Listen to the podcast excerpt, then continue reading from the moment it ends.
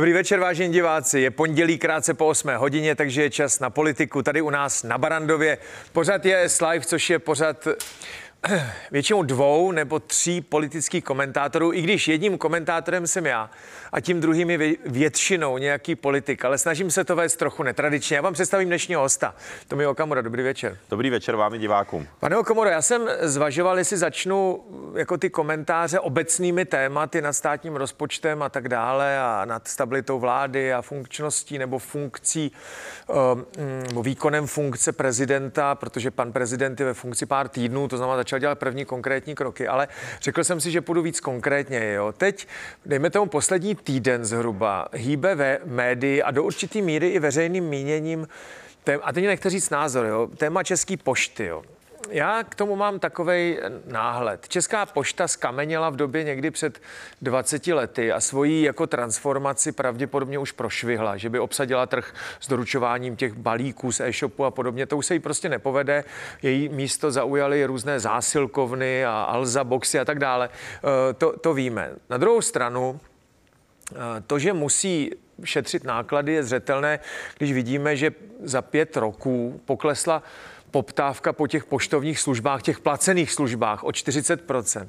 No jo, ale eh, ten ředitel České pošty hm, oznámil ručení, rušení těch poboček jako starostům a těm samozprávám poštou, aniž by to s nima nějakým způsobem předjednával. A zdá se, že vyvolal velkou bouři. Já mám takový jako podezření, vám řeknu, jo. že uh, on musel vědět, že to vyvolá obrovskou bouři, když se to vůbec nepředjednávalo a tak. Uh, to, že ten plán nakonec nevyjde, že nebude přijat, to je taky dost pravděpodobný. Aspoň si to myslím. Aspoň si tím získají alibi pro to, aby se ten problém Česká pošta odsunul zase třeba o rok nebo, ne, ne, nebo takhle. Možná je to příliš jako odvážný komentář, ale přijde mi to takhle. No.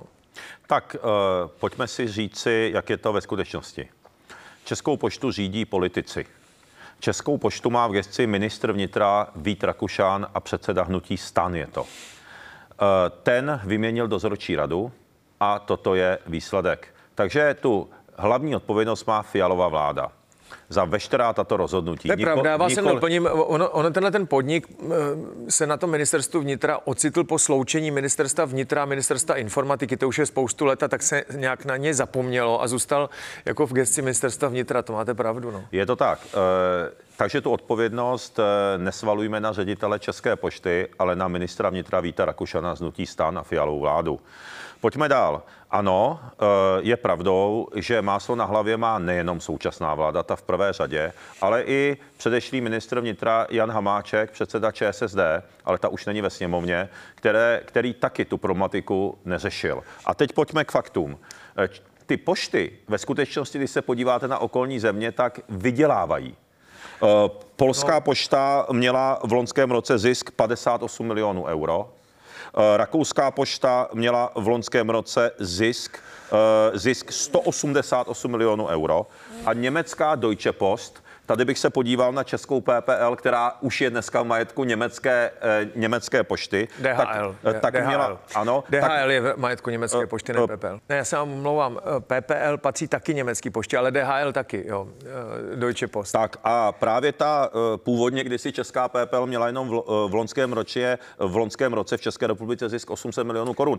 Takže když se chce, tak to jde. A teďka ale co ne, to je to, co jsem říkal, jo, že Česká pošta pravděpodobně už prošvihla ten, tu možnost přetransformovat se k těm ziskovějším věcem. Už to pravděpodobně je pryč, už to okolo ní prošlo a to místo na trhu s tím doručováním zásilek z e-shopu a podobně už obsadili jiní hráče. Česká pošta se tam bude těžko vracet. Tak, a to je teďka ta situace, eh, že ty pošty mohou být ve skutečnosti ziskové. Co s tím? Teďka je taky problém s tím, že stát vlastně požaduje zajištění těch služeb pro občany, no. což je správně. Ale je tam strop na tu platbu 1,5 miliardy korun, což samozřejmě nedostačuje, protože ten stát pro ty občany, což je správně, eh, žádá ty služby ve větším objemu. Takže a teďka ten závěr. Eh, na jednu stranu, já vím, že teďka píchnu do vosího hnízda, vláda vydala přes 50 miliard korun na Ukrajinu a Ukrajince a nemá 1,75 miliardy, což je ztráta české to, spolu, to spolu. Nesouvisí, jo. To spolu nesouvisí. Mně spíš eh, jde o to, co, eh, o tu komunikaci těch rušení poboček, jo. Jestli to povede k tomu plánu na úsporní opatření, nebo to Tak. ta pošta jako neustojí. A máte pravdu v tom, že za tu poštu odpovídá ministerstvo vnitra. Jo. Je tam nový generální ředitel, který přišel jako s tím prvním plánem, plánem na rušení těch poboček. Víte, eh, ono to vyvolává spoustu kontroverzí. Otázka spíš je, ne rozbírat tady hospodaření pošty, ale jestli se to nedalo udělat nějak šikovnějc, jestli prostě nemohl udělat setkání s těmi starosty dotčených obcí, on, anebo jeho lidé, krajští ředitelé pošty a podobně, jak to s nějak jako předjednat. Tak, jo. eh, já bych chtěl- Oni tvrdí, že o tom vůbec nevěděli. Já bych chtěl zdůraznit, že hnutí SPD je proti rušení poboček České pošty. Má se jich rušit 300. My jsme proti tomu a jsme proti propouštění provozních zaměstnanců. Česká pošta má předražený management, eh, kde jsou prostě velmi vysoce placení lidé. Vzpomeňme na plat předešlého ředitele České pošty 8 milionů korun ročně. No. Za to by šlo právě najmout, to je můj názor, německého či rakouského manažera ze ziskových vím, pošt, a, a, ale aby to transformoval Otázka, on. jestli to jde, že jo. jo. Ale, eh, no tak- jestli to jde, protože ta pošta z, z největší pravděpodobností a- už tu možnost jako prošvihla, tam už A teď jako... jsem chtěl říct, a teď jsem chtěl říct, že to, aby se garantovaly služby, eh, aby ty pobočky garantovaly ty služby, to lze bez problémů stát na to finance má. Protože to není jenom eh, o tom, o výplatě důchodu, ale je to i o, o, o Já- styku já- s já vím. veřejnou zprávou eh, formou třeba checkpointů. Já, já vím, ale tam je spousta takové, jasně, jo, ně- někde se ruší ty pošty s tím checkpointem, což je evidentně blbě, a někde zase upřímně řečeno ta hustota té pobočkové sítě je trošku jako přehnaná, jo. Eh, V dnešní době se naprostá většina věcí eh, eh, řeší přes internet, respektive e-mailem a podobně. Tak tady vám bankovnictví, oponovat, no, no ne, tak Tady vám musím oponovat, protože třeba důchodci si nemohou, eh, ne, ne- nejsou, eh, často ani nechtějí si udělat třeba eh, datové bankovní schránky účet. a podobně. Ne, no, ba- a... Datový schránky ne, ale bankovní účet, jo. Já vím, já vím. Část těch důchodů se pořád vyplácí jaksi v hotovosti na poštách. Otázka, jestli je Ale třeba je to i ověřování podpisů a dalších, jako lidé jsou na to zvyklí. Ale chtěl jsem říct, že to, i to rušení těch poboček je mimořádně nesystémové a chybné. Já jsem třeba byl tento tý, minulý týden jsem byl v Moravskoslezském kraji. Jak víte, tak to je nejpostiženější kraj ohledně rušení poboček. Má si rušit 48. Třeba v Třinci se ruší eh, eh, Ostravě tři 27. pobočky. Jasně. Ale hlavně problém je i obsahově ty pobočky. Protože třeba ru- ruší pobočky, kde Ne. jsou bezbariérové přístupy a nechávají pobočky, kde jsou pouze Dobře, bariérové do- do- přístupy. do- dobře, A to, Eh, otázka je, kde by se na to vzalo. Mě, mě tady vadí ta No to kom- jsem vám komunikace. Jo. Mě tady vadí ta komunikace. Upřímně, že jednou politicky, jo. Když se říká, že důchodci chodí na poštu, jo, že v- nemají prostě výpočetní techniku a tak. A pak vy politici eh, říkáte, že důchodci jsou pod vlivem řetězových mailů, tak je tam takový logický rozpor. Jo. Kdy- Když Já- nemají e-mail, tak... No jo, no tak eh, když nemají e-mail, tak kde čtou ty řetězové ma- maily? Otázka samozřejmě je, jestli se to nedalo udělat nějak šikovnějc. A jak si myslíte, že to teď dopadne s tou poštou? No, v každé vyspělé zemi by opravdu služby ty eh, české pošty, eh, té poštovní služby jako zásilky, výplaty, eh, ty forma těch checkpointů a tak dále, to je prostě základní služba státu vůči občanům a mělo by to být i na malých obcích a mělo by to být k, k, Jo. komfortní. A platit z toho to bychom, bude- z toho to bychom stát. opravdu slevovat, slevo neměli. Dobře. Nepočkejte platit stát. Ne, ne. Já, já jsem vám řekl, že na jednu stranu se tady vydalo přes 50 miliard na- na Ukrajince a není najednou jedna miliarda na pomoc České poště on- v tom, aby byly zajištěny služby 10 milionům českým Je- občanům.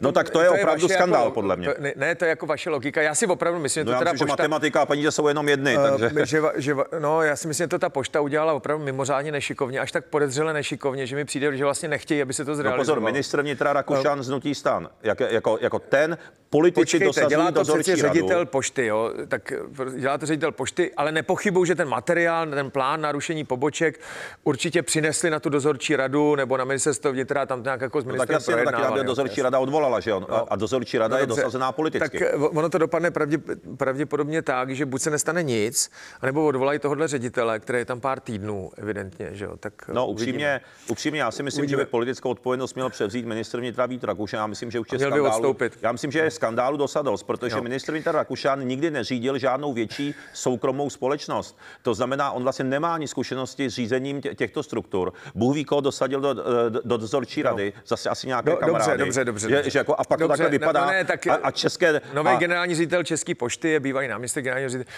Dobře, eh, po, pojďme k dalšímu tématu. Pane Okamuro, dneska eh, ministerstvo financí oznámilo čísla plnění rozpočtu a je, je první, nebo 3. dubna, jo. A upřímně, já jsem byl docela překvapen. Ten schodek státního rozpočtu k 31. březnu je minus 166 miliard, což je jako nejvíc zatím v historii České republiky. Eh, loni to bylo 59. Eh, Zbigněk Stanura říká, že, že to je jako mimořádný výkyv, jo? že to do konce roku eh, se jako zlepší, že ten plánovaný schodek státního rozpočtu 295 miliard pokud bude vybírána ta windfall tax a pokud budou vypláceny ty náhrady za ty energie tak, jak se plánuje, tak by to mělo jako dopadnout. Na mě to začíná už působit dojmem, že to jako úplně nedopadne a že se bude chystat nějaká novelizace zákona o státním rozpočtu, která by měla být asi předložena, si myslím, jako do prázdnin, jo? Tak, takhle nějak to odhaduju. Váš názor? Já myslím, že eh, ta fialová vláda, já už jsem na to upozornil v loni, vede Českou republiku v podstatě ke státnímu bankrotu do řeckého scénáře, protože ty dluhy už teďka stoupají tak astronomicky, že v podstatě je, to bude těžké splatitelné i pro další vlády, i pro další generace.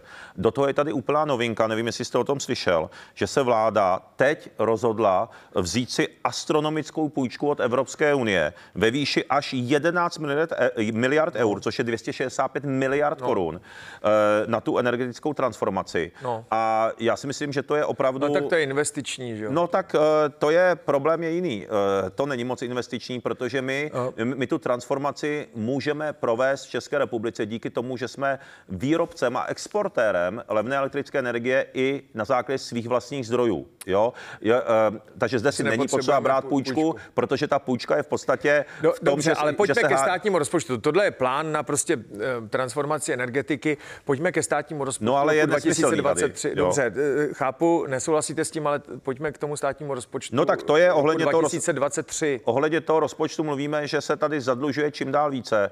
Dostáváme se do no, neuvěřitelné dluhové spirály. Podle vašich expertů, jak to jako... Ty... Já si myslím, že podle toho, co zatím vidíme, tak ten dluh bude více než, tě, než tě 200, 295 miliard korun. Eh, ten trend není dobrý, protože jenom připomenu, že podle Evropského statistického úřadu Eurostat je Česká republika, Česká vláda je jedinou vládou v Evropské unii, která zvýšila svůj státní dluh za poslední sledované období, což bylo třetí čtvrtletí loňského roku. To zatím to poslední zveřejněné období.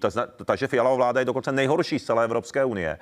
A e, vyčítám opravdu už mainstreamovým médiím, že tu vládu prostě nechávají takhle v klidu, protože my se dostáváme do takové dluhové spirály, že skutečně v budoucnu, a už jsem to říkal v loni ve vašem pořadu, začíná docházet na moje slova, nebude na zajištění adekvátních důchodů a zdravotního a sociálního no, zabezpečení. Jako příští rok asi ne. Víte, ono ono, ono je to takhle. Jo? Teď máme schválený schodek státního rozpočtu 295 miliard. Uh, upřímně, Jestli bude dosažen nebo nedosažen, to teď ještě nevíme. Minister financí říká, že ano, a ten schodek 166 miliard, který je teď, eh, že, že to nevadí, že to jako nepřesáhne za první tři měsíce 166, na celý rok má být 295. On říká, že se ten trend zase otočí. Jo. Upřímně řečeno, já nevím. Jo. Já, no já, já, já nevím. Jo. On to vysvětluje, eh, zatím to nevypadá úplně důvěryhodně. Pravděpodobně takhle hluboký propad pokračovat nebude, ale jestli se dosáhne 292, 295 miliard. O tom já jako pochybuju teda. Uh, já s váma souhlasím a tady ještě dodejme, je to známá informace, která už podala médii, že ta čísla za únor ohledně toho deficitu, že Fialová vláda zadlužila Českou republiku dokonce v součtu více než všechny dosavadní české vlády dohromady, což je teda jako docela no tak, síla. Uh, jako ten trend je samozřejmě neblahý. Ono u té vlády to vypadá že ta slova na stabilizaci veřejných financí jsou slova, ale ty činy tomu nás ne, jako neodpovídají. Vypadá to jako na nedostatek odvahy té retorice. Já vím, že vy byste uh, ten schodek státního rozpočtu řešili jinak, ale uh, vláda říká, osekáme uh, jaksi vládní výdaje, respektive výdaje na státní zaměstnance, osekáme zbytné výdaje a tak dále. No, oni žádné vládní ale, výdaje zatím neosekali. No právě, jo. A, a, a realita je taková, že se to jako neděje. Počet státních zaměstnanců stouplo o 10 tisíc. Samozřejmě počítáme mezi ně i hasiče a učitele a tak dále, ale jsou to prostě zaměstnanci veřejné sféry placení z našich daní. No. no, teď se taky musíme eh, podívat na tu neuvěřitelnou inflaci, protože já považuji, a opět se to ukázalo, my už jsme v loni na jaře ve vašem pořadu jsem říkal, že je potřeba zastropovat ceny u výrobců. Švýcaři, kteří to udělali, tak mají inflaci, inflaci 3%. Eh, Francouzi mají inflaci 6%, Ně, Němci 8% a Česká republika no, má inflaci to je, 16 až 17%, to je, to je retorika. což se opět týká už toho zadlužování. I to, když se vezme tady další astronomická půjčka z Evropské unie, tak je to zase pro inflační opatření. A já si myslím, že to jde opravdu od 10 k 5 a uh, vypadá to velmi špatně pod fialovou vládou. Hmm. To, tahle ta retorika uh, je, je jako známá. No. Uvidíme. Další téma. Pane uh, Okamuro, teď takový ožehavý téma, který určitě mě nepřinese žádný body. Já vám řeknu svůj názor. Jo. David Svoboda. David Svoboda uh, je 38-letý jako český sportovec, je příslušník České armády a teď myslím, že je v pozici nadporučíka, tuším nadporučík České armády, je trenérem Dukly Praha. Takhle to je. Dukla Praha je sportovní oddíl, který eh, jako je zřízen ministerstvem obrany a je také financován ministerstvem obrany. To znamená, že on je zaměstnancem ministerstva obrany. David, Olympijský vítěz. David Svoboda vyhrál olympijské hry v roce 2012 a je jedním z těch našich jako českých superhrdinů. Jo. Z tohoto důvodu byl také pozván jako do Českého olympijského výboru, jako předseda komise sportovců a tak dále. Je to taková prostě no, olympijský ví, ví, vítěz. On byl pozván do pořadu České televizi někdy minulý týden, kde se tak jako vyjádřil jako neurčitě k té ruské agresi. Ne, že by ji popíral, že by říkal, že vyni jsou Ukrajinci nebo něco podobného, ale vyjádřil se tak jako ne, neurčitě. Schrnul to větou, že v každé válce prohrává pravda. Jo? Tak to, to jsou jeho slova. Jo? Pravděpodobně, pokud by šlo o kohokoliv jiného, jo, tak by ta slova Eh, jako proběhla bez většího povšimnutí. On zopakoval to, že si myslí, že by bylo dobrý, aby eh, ruský a běloruský sportovci jeli na ty kvalifikační závody teď. To znamená, teď se začínají kvalifikační závody, které vedou k těm olympijským rám příští rok pod neutrální vlajkou. Jo. A strhla se opravdová mela mela mediální, kdy padaly dokonce návrhy od některých takových radikálnějších novinářů, že by měl být degradován a vyloučen z armády a souzen pro schvalování genocidy a tak dále. Já se přiznám, že tady jsem na, na půl. Já s tím nesouhlasím, že by měli ruští a běloruští sportovci uh, jet na olympijské hry nebo na ty kvalifikační závody. Myslím si, že to není správné. Jo. Nesouhlasím taky s uh, relativizováním té viny na Ukrajině nebo jako s pochybňováním nebo relativizováním. Ale nic ale, ale upřímně, Eh, ten lynč Davida Svobody se mi nelíbí. On řekl svůj názor, může za něj být potrestán ve smyslu, že tedy sportovci řeknou, že nebude jejich předsedou, ale vyhrožovat mu ztrátou zaměstnání nebo služebního poměru v armádě, nevím. Eh, přijde mi to prostě přehnané. On řekl svůj názor, který upřímně, já jsem si to několikrát pře- přehrával. Byl kontroverzní, já s ním nesouhlasím, ale nebyl nějak radikální. Eh, já musím říci, že musím stát a budu stát za olympijským vítězem Davidem Svobodou a i kdyby to nebyl on, protože aby pronásledovali politici občany za vyjádření zcela legálního názoru, názoru, který vůbec nebyl v rozporu s jakýmkoliv českým zákonem dokonce ani, eh, aby tady dělala ministrině obrany Jana Černochová, která pro Českou republiku nedokázala vůbec nic, na rozdíl od Davida Svobody, který vyhrál pro nás olympiádu. Tak je ministrině, no. Tak, eh, tak, eh, tak prostě to, že ministrině Černochová dělá štvanici, na Davida Svobodu, který tak, řekl... Takhle, já, abych řekl, my jsme byli spravedliví, oni si to nějak vysvětlili, ona ho pozvala na jednání na ministerstvo obrany, což právo má. Minister obrany má právo převzít jako personální pravomoc. Tam si to nějak vysvětlili a řekli, že eh, se společně prostě domluvili, takže to zase nebylo tak jako dramatické. No tak no. já myslím, že do toho sledoval, tak David Svoboda se dostal pod obrovský tlak i ohledně svého zaměstnání. Byl v podstatě podle mého názoru vydírán. A opravdu musím říci, že ministrině Černochová iniciovala potrestání za to, že on pouze, já to tady mám, on pouze vyjádřil názor v podstatě Mezinárodního olympijského výboru, který se spíše přiklání k tomu, aby se eh, sportovci mohli účastnit olympijských her, aby se politika nemíchala do sportu.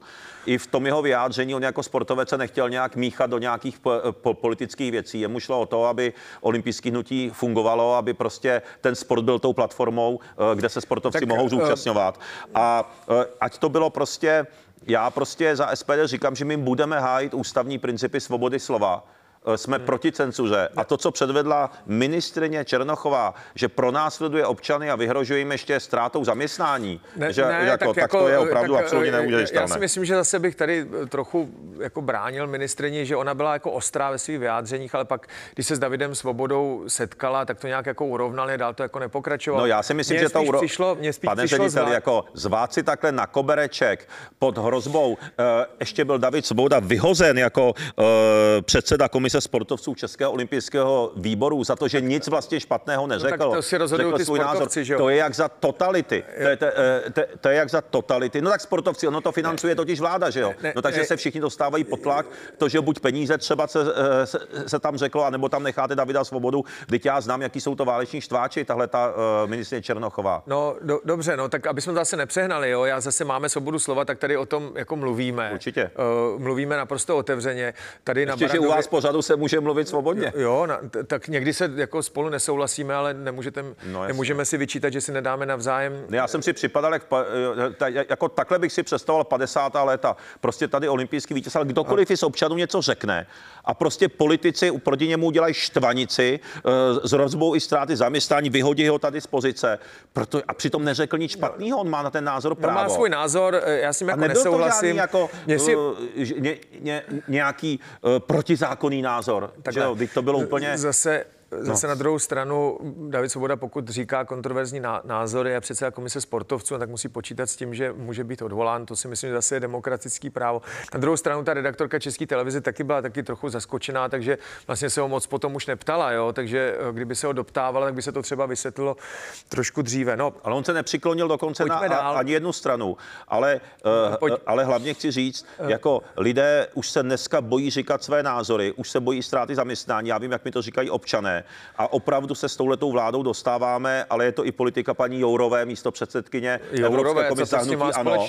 No tak ta prosazuje na úrovni Evropské unie cenzuru přeci. cenzuru. Jak, jako to je všeobecně známá věc. Pojďte si, A jak myslíte si, že- šikanuje Polsko a Maďarsko. A To není myslíte si, že u nás, je, u nás je jako cenzura? No tak už minimálně mezi občany autocenzura. Tak to si promluvte s lidmi. A cenzura také. Jako, že se bojí vyjádřit svůj názor. Jako, Jako, počkejte, jako, a cenzura je také... Kde? Jako me, mezi sebou, že se budou udávat, nebo na sociálních sítích? Tak, nebo, eh, protože cenzura minu, v minulém režimu že tady bylo tak, že cenzura. když jste někde mluvil protivládně, tak jste si nemohl být jistý, že vás někdo neudá policii nebo státní policii a že nebudete mít potíže, že vás nepředvolají k výslechu, nebo najednou dostanete razítko, když chcete do, do Jugoslávie, nevyhověli jsme, eh, že na vás někde někdo založí nějaký jako Ano. spis. To snad dneska už jako ne, ne. No, tak eh, já vám dám dva konkrétní příklady. Připomeňme loňské jaro, kdy vypili web Nová republika europoslanci SPD bývalému ministru zdravotnictví a šéfovi No. Bohnické léčebny, lékaři panu doktoru Ivanovi, Ivanovi Davidovi. No. Proti zákoně mu ho vlastně na pokyn vlády, Fialovy vlády vypli. V době toho Pak covidu, mu to vrátili. Jo, v době Eh, toho po- covidu, no, mu to eh, vypli. Potom mu to vrátili, protože se zjistilo, že to je protizákonné, takže cenzura jak vyšitá. No, ale A- to a bylo v druhou- době toho covidu. A druhou věcí ano, je... Máte pravdu, že tohle, tohle byly kontroverzní kroky, že v No tak době velmi covidu kontroverzní. s ohledem na zdraví obyvatelstva byly, byly vypnutý po dohodě s tím provozovatelem té sítě uh, některý weby, Ale, včetně ale na tohohle. zdraví o, o, o, obyvatelstva te, tenkrát tady vlády říkali, že prostě jinou možností očkování, eh, jak já jsem byl pro svobodnou volbu očkování a najednou to byla jako dezinformace, teď to je úplně nesmysl. A druhou věcí je to, jak víte, tak eh, premiér Petr Fiala teď aktuálně spolu s předsedy osmi dalších vlád eh, poslal dopis šéfům sociálních sítích, aby zakročili proti dezinformacím, neboli proti jiným informacím, než tady eh, p- eh, prosazuje vláda a prounijní politici. Jako teď to je, tady opravdu je plíživá cenzura. Co si to vůbec dovolují? Lidé mají je právo pravda. říkat své názory v Okamuro, souladu co s tím- zákonem. Co s tím jako chcete dělat, jo? Lidé konzumují sociální sítě, jsou na nich hodiny, eh, Facebook má miliony uživatelů, Twitter? Instagram a tak dále. To je v pořádku, jo. Ale když si to otevřete, tak tam opravdu se sdílí hlouposti, jo. Hlouposti na, z neznámých webů. Dokonce jsem četl článek, že jsem zemřel já, jo. To jsem tam našel článek, že jsem zemřel. A byl to dokonce nějaký jako článek, který vypadal, jako kdyby ho udělal Deník Blesk. Někdo ho prostě skopíroval tu grafiku uh, webu Blesk a napsali tam Jaromír Soukup jako zemřel. Tak to je jako typická dezinformace. Uh, upřímně řečeno, ono se tomu bránit nějak zvlášť jako nedá. Jo. Tak. Facebook, je, Facebook je řízen někde z, ze Spojených států, evropská pobočka z Irska. V, v Česku se proti tomu nějak eh, bránit jako nedá. Eh, Bylo pod tím spousta komentářů, že to je dobře, že jsem umřela tak. Mně to jako nevadí, jo. ale přiznám se, že pokud je takových informací stovka, tak nebo stovky, tak už je to jako k řešení. Něco by se s tím dělat jako tak mělo. eh, vy jste dal, pane ředitele, extrémní příklad, Jasně, že, o- že, napsal, že jste zemřela a nezemřel jste. Eh, To Což samozřejmě... konec konců každý může vidět na Barandově. Ne, tak to je samozřejmě, eh, to je samozřejmě zřejmé, ale pojďme se bavit o těch politických názorech, eh, pojďme se bavit o, těch, o té názorové svobodě a, a tady skutečně je pro mě zcela nepřijatelné, aby se, aby se omezovala svoboda názoru, aby se zaváděla cenzura. To tady plíživě zavádí i Fialová vláda. Teď určitě jsme o tom tady hovořili taky, jak ministr vnitra Vít Rakušan letos začal připravovat zákon proti dezinformacím, ani specifikoval, co ty dezinformace jsou. Měli to na to dolížet nějaké prounijní neziskové organizace, politické neziskové organizace. To je jasná šikana prostě názorových oponentů, kteří třeba nechtějí válku eh, na Ukrajině, chtějí, chtějí mír nebo jsou kritičí k Evropské unii. Kam to spějeme? A mělo na to být vydáno dokonce 150 milionů korun pro vybraná média, které jdou vládní koalici na ruku. Nedopadlo, jo. No, no a potom po naše mediální tlaku, po, po naše mediální tlaku, to teďka no. před pár týdny najednou stáhli. Podívejte no, se. Mělo tam být rozděleno jako 100, 100 milionů korun na kvalitní žurnalistiku. ten Michal Klíma, který to tehdy řešil na tom úřadu vlády, ten už tam jako není a vlastně tenhle ten projekt jakoby odešel s ním, jo, takže ono se to jako nestalo pravděpodobně. No, byl to člověk, sám men... předseda vlády dospěl k uh, názoru, že to... No tak byl to člověk uh, jmenovaný právě premiérem Petrem Fialou hmm. na úřad vlády jako jeho spolupracovní. My jsme to velmi kritizovali. On, ten pan Klíma, získal uh, přezdívku vrchní cenzor. A já myslím, že opravdu to, co tady předvádí Fialová vláda, už je zahranou, protože je potřeba SPD vždycky bude bojovat za zachování svobody a demokracie a názorové svobody. Dobře, a vy jste, vy jste tady byl minule, tak jste říkal, že chystáte demonstraci v Ostravě. Hmm. Já jsem se koukal na ty weby, no nevím, já jsem se koukal na, va, na váš Facebook a tam to vypadalo, že tam byla spousta lidí. Jo, vy, vy jste to fotili, eh, asi vaše tiskové oddělení to fotili jako, jako aby to bylo vidět ne, nekonečné množství hlav. Měl se také spoustu eh, jako fotografií, jak se fotíte s lidmi, podepisujete se eh, s lidmi a tak. A pak jsem zase na druhou stranu viděl fotky jako z vrchu, že tam bylo pár set lidí. Jo. Takhle to vždycky u těch demonstrací bývá. Jo. Kdo, kdo chce říci, že tam je málo lidí, tak veme fotografii z vrchu, ale upřímně zase u těch dezinformací. Já vlastně nevím, které fotografie jsou upravený, neupravený, kdo si s tím nějak jako uh, zahrál, uh, kdo to uveřejnil, nevím. Kolik tam bylo lidí? Považujete to za úspěch nebo neúspěch? Tak musím se přiznat, že jsem fotografie z vrchu z té naší demonstrace v Ostravě neviděl ani jednu. Eh, to, to, to byly fotografie z Václavského náměstí. To taky, to je to úplně stejný. Ty jsem jo, viděl, to je úplně stejný ale z té Ostravy ne, protože tam to byla opravdu hlava na hlavě. Já jsem to neodadoval, ale když jsme dělali podobnou demonstraci v loni na podzim, tak tam bylo asi 2000 lidí a uh, bylo to zaplněno asi ze dvou třetin, tří čtvrtin to náměstí. Teď, si, teď jsem měl dojem, když jsem se díval z podia, že to bylo ještě o něco víc, takže to bylo v pár tisícovkách. Ale uh, je, je to jako úspěch pro vás? Uh, tak já myslím, že to je jednoznačně úspěch, protože si vemte, že jsme jediná, jediná parlamentní strana, která pořádá takto veřejné mítingy s občany. Máme odvahu to pořádat, že všichni ostatní se bojí, že jim tam nepřijdou lidi, anebo eh, že tam bude bugr nějaký, nebo že tam budou protesty. Eh, my tu odvahu máme, protože máme stabilní voličskou základnu a plníme program. No takže jsme měli v podstatě plné náměstí a teď připravujeme další eh, demonstraci v Liberci a v dalších městech a projedeme pokud možno všechna krajská města. No takže my, ne, my se prostě nebojíme jít mezi lidmi. Fialová vládní pětikoalice, všimněte si, ani jedna z těch stran žádné takové setkání s občany, no, s občany prostě neorganizuje, takhle, takhle, protože by jim tam nepřišli lidi. No, no, no jako demonstrace se většinou pořádají, to si přiznejme, proti něčemu, že jo? Jako, že, by, moment, ale... že, by, že by někdo uspořádal jako setkání s občany na náměstí a pochválili si tam, že to dělají dobře, když je někdo minister, to jsem ještě nikdy neslyšel. Tak, uh... jo, demonstrace je vždycky proti něčemu, že? To... Tak, uh, já vám na to hnedka odpovím teď to bylo pojmenováno demonstrace, jindy to pojmenováváme jako předvolební setkání nebo setkání jo. s občany. Jak víte, tak ale SPD to dě... tam na vládu. Jak víte, tak SPD to dělá celoročně eh, a vždycky no, tam máme no kolem, a proti čemu by vždycky měli... tam máte tisícovku, dvou, dva tisíce Jasně. lidí. No tak měli by vysvětlovat třeba ty kroky, eh, to, že jak tady všem občanům eh, zdražili životy, jak jsou tady drahé předražené potraviny a, a tak dále. Jenže ono se jim to vysvětlovat nechce, že by jim prostě lidi nadávali. Víte, ono je to jako tak, že vlastně za, za cokoliv, co se lidem nelíbí, když se jim do, špatně daří, když prostě to, tak eh, mají tendenci vinit vládu. Jo. Ne, ne vždycky. Je to samozřejmě na místě. Jo. U, u těch cen potravin třeba je to velmi diskutabilní, co by s tím vláda mohla jako dělat. Jo. Snížit DPH na nulu například na no potraviny, to jo, jako no. to udělali Poláci. Poláci to udělali. Poláci to udělali a mají tam často i o polovinu levnější potraviny v dnešní době už.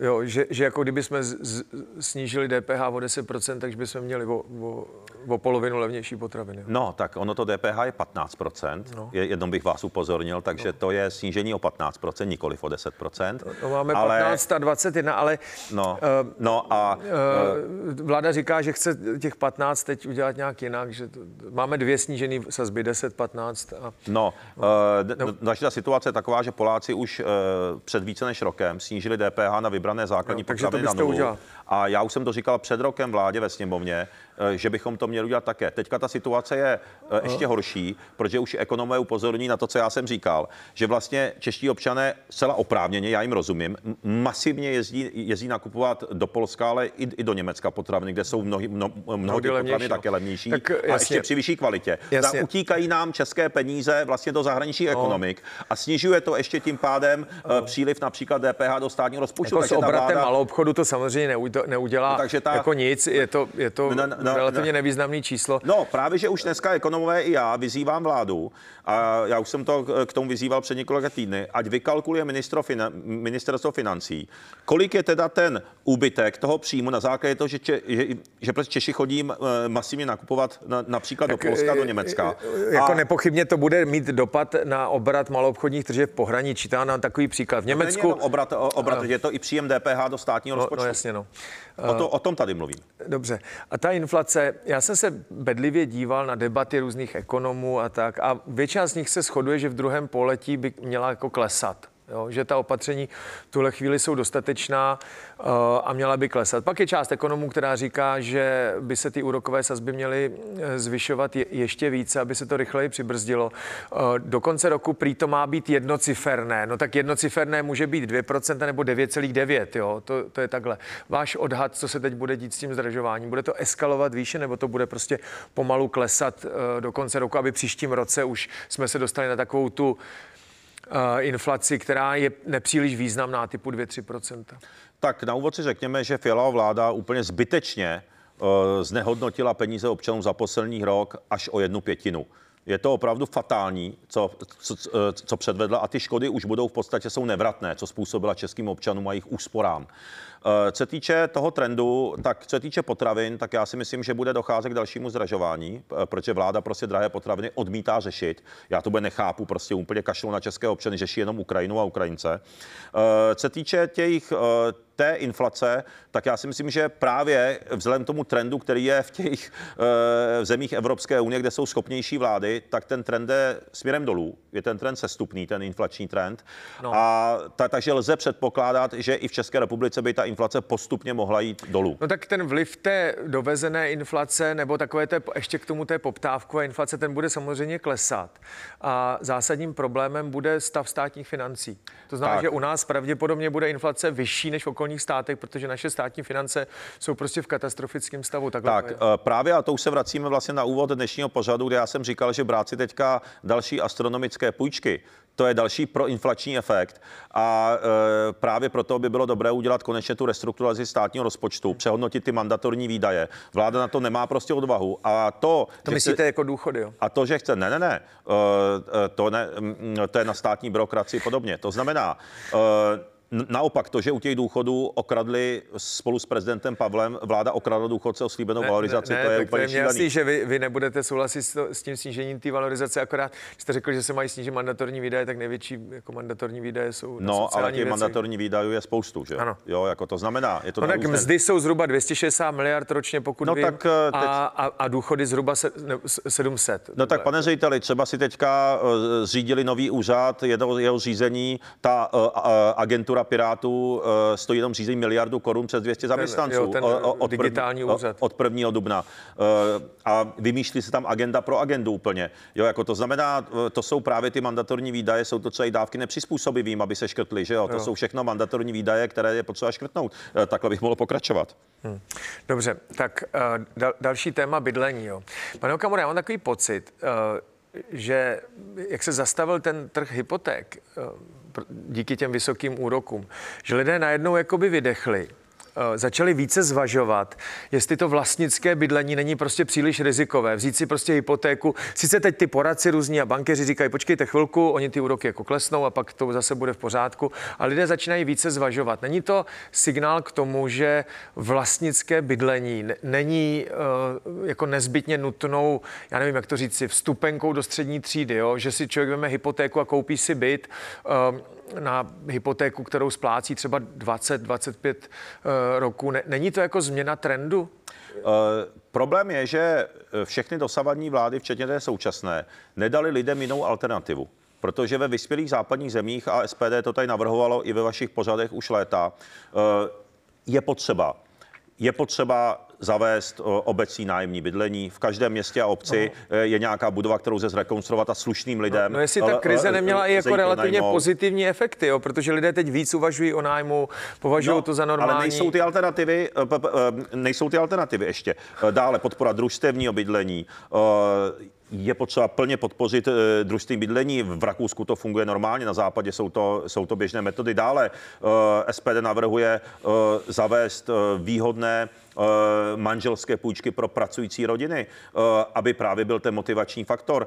Eh, to znamená, to, aby tady potom samozřejmě změna stavebního zákona, teď my no. jsme na 150. asi 7. místě na světě v délce stavebního řízení, je potřeba zrychlit stavební řízení, aby byla větší poptávka na trhu. Takže kombinace všech těch variant, které já říkám, z dostupní bydlení, vláda na to úplně kašle, no protože za současné ne, situaci to jiné než vlastnické bydlení to, vlastně není, že jo? V podstatě no, tak, alternativou. Jako jak se to veme, že A proto je to ve finále i drahý. Eh, nájemních bytů je na trhu spousta. Eh, ono tam vypadal ten trend, který já jsem zase kritizoval. Budeme více a více a více stavět a budeme lidi nutit brát si více a více, více hypoték, že to ke zlevnění cen nemovitostí prostě nepovede. No, jo? A ono se ukazuje, že vlastně zabrždění těch, eh, těch hypoték, menší počet lidí, kteří touží po vlastnickým bydlením, vedlo ke zlevnění tak, nemovitostí. já řeknu ještě, ještě dvě věci, navážu na to, co jste přesně řekl.